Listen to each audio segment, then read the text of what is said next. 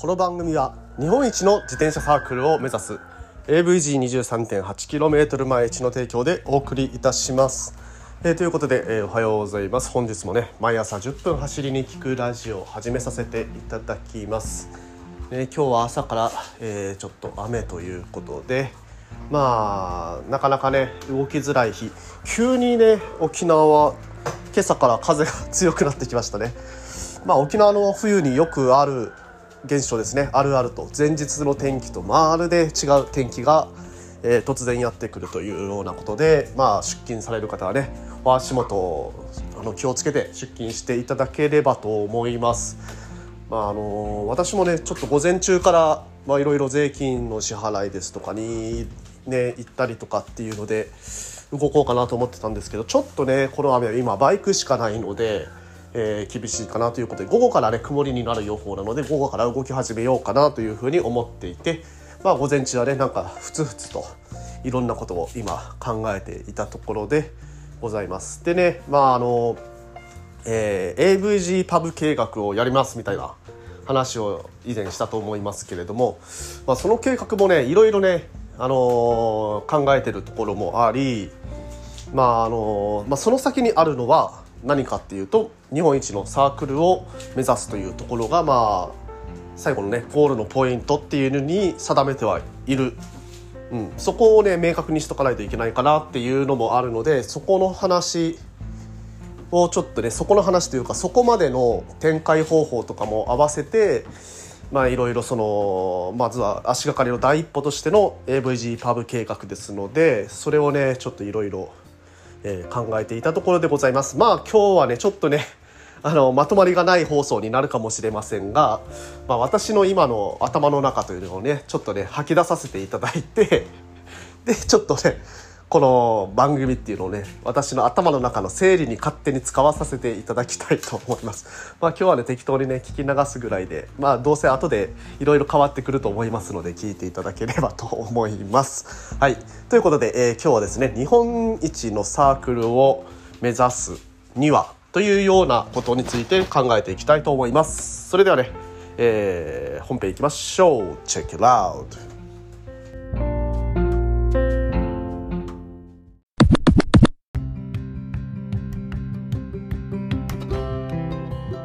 はいどうも改めて、えーおはようございます。森健でございます。沖縄一周の自転車ツアーガイド AVG23.8km 毎日の広報そして AT ツアーコーディネーターの卵として活動しております。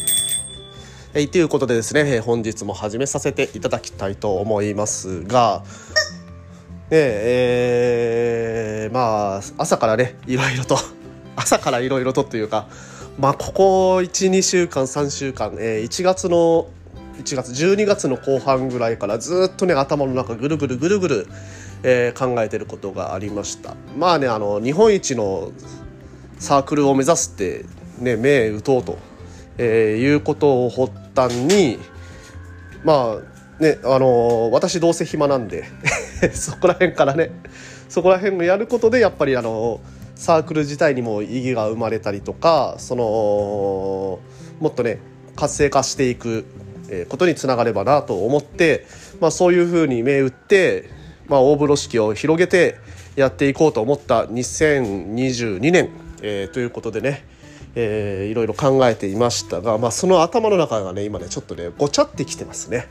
はい、ということで ただのこれはね私の愚痴というかね、えーまあ今ごちゃった頭の中を中身を整理させていただくためにちょっとあの吐き出させていただくまあ誰にね相談すりゃいいのかもよく分かんないような内容にもなってきてますのでまあなんかね意見がある方メンバーの方とねあのご自由にあのこうした方がいいよとかいやそこまで考える必要はないんじゃないのとかっていうのがあれば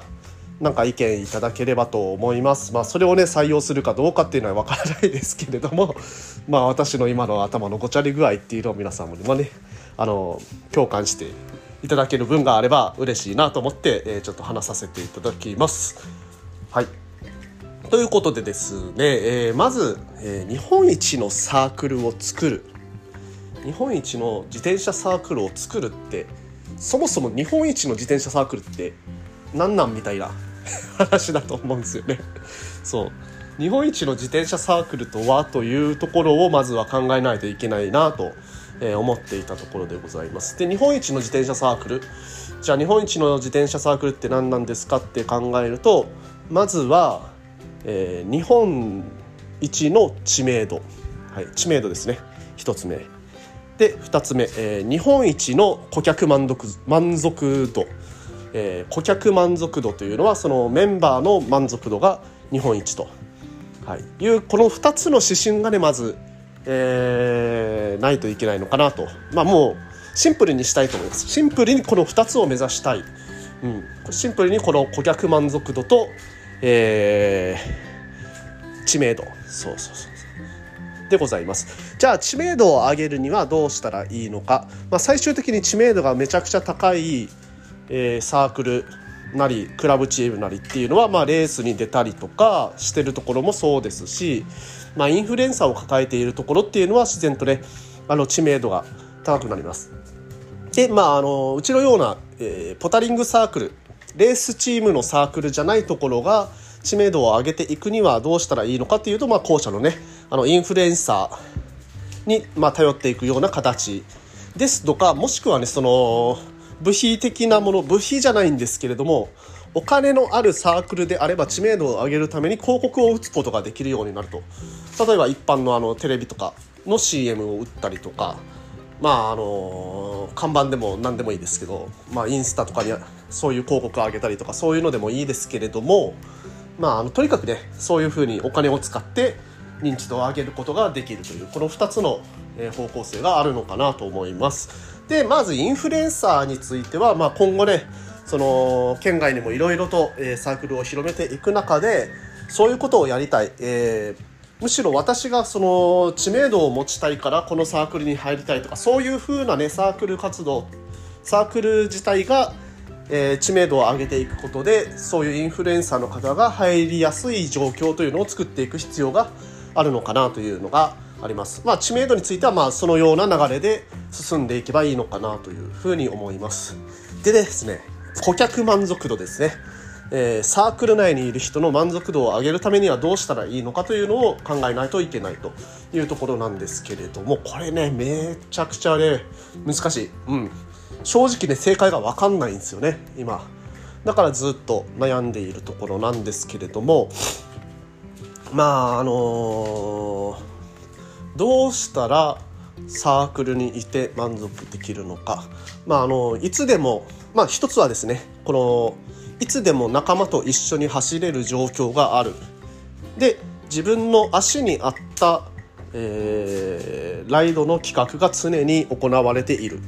まあ、この2つはね欠かせないかなと思っています。でその2つのうち、えー、両方ねまだねこのサークル内ではできていないと。いうところなのでじゃあどういうふうにその、えー、いつでも仲間と走れる状況があるとか、えー、自分に合ったライド企画があるとかっていうのを、えー、拡充していけるのか、うん。まあ、そこを考えないといけないんだ。いけないのかなと思っています。はい、そこについてはね、えーまあ、企画者を複数作ってえー、この人のライドは緩いやつこの人のライドはちょっと中くらいのやつこの人のライドはハードなやつっていう3種類ぐらい 同時にライドが企画が毎週毎週上がっていくっていうシステムを作る必要があるのか、まあ、はたまたは、まあ、あのもう一人一人も企画家その企画をする人っていうのがいてその人がどんどんどんどんそういう、えー、3つのレベルに分けたまあ、例えばですよ3つのレベルって今言ってますけど3つのレベルに分けた、まあ、あの企画をずっと立ち上げてやっていく、はい、毎週毎週。で毎週平日も水曜日とかにはやるとか、まあ、平日の休みの人も走れる状況を走ることができる状況を作ってあげるとか、まあ、そういうような工夫が必要なのかなというふうに思います。で、えー、これのねあの味噌がまああの味噌がというかこういうことをやろうと思えば多分すぐにできるとは思うんですよね。なぜならあの非営利なので別にねそこに、えー、収入がなかったとしても収入は収入はまあないんですけどね、えー、そこに何もあの金銭的なメリットがなくてもすぐにとりあえず立ち上げてやろうというのはその死亡する人えー、それをやりたいという人がいればその人に「あじゃあやってくださいよ」って言ってすぐに任せることはできるというような状況になっています。で、えー、それをやるために、えー、何が必要になってくるかもうちょっとね前の部分を分解するとそのその、えー、企画を立ち上げる人っていうのをもし設定するんであればその人しかその企画を出せないサークル内で出せないようなシステムっていうのを構築していく必要があるかなと。えー、まずはねそこら辺からの、えー、課題ですね。で共通でその ここを見ればうちのサークルの、えー、ライドが上がってますよというようなところを、えー、作る。まあそれがウェブサイトなのかまあ、ストラバみたいなアプリだったのか。以前はですねもう公式ライドはストラバのアプリのみでというような形だったんですけれどもいろんなねもう SNS LINE でやった方が確かに作るのも楽だしみんなも見やすいし、えー、チェックし忘れることも少なくなるので LINE でやるのがね今一番いいとは思うんですけれどもそういったね SNS アプリっていうのがもういっぱい出てきてますので、えー、それを何を使うのがいいのかはたまたね自分でアプリを作るのがいいのか以前ねちょっとアプリも作ってみたんですけどもアプリ作りはね結構時間が時間と、えー、労力あとお金も必要になりますのでちょっとね今止まっているところでございます。まあ今はねそういった現状でございます。で、えー、その前前段階としてまあ私自身もねその日本一のサークルを作るために、えー、県外とかにも支部を増やしてでいろいろとねあのー、こう告知活動をやっていきたいんです。その前にねあのお金を作らないといけないっていうことでじゃあ何をやろうかなって思ってその AVG パブっていうのを、えー、やろうかなというふうに思ってたところでございます。で、それはね、も曲がりでやろうかなと思ってたんですけれども、曲がりでやるとね、いろいろね、いろいろちょっと問題が出てきて、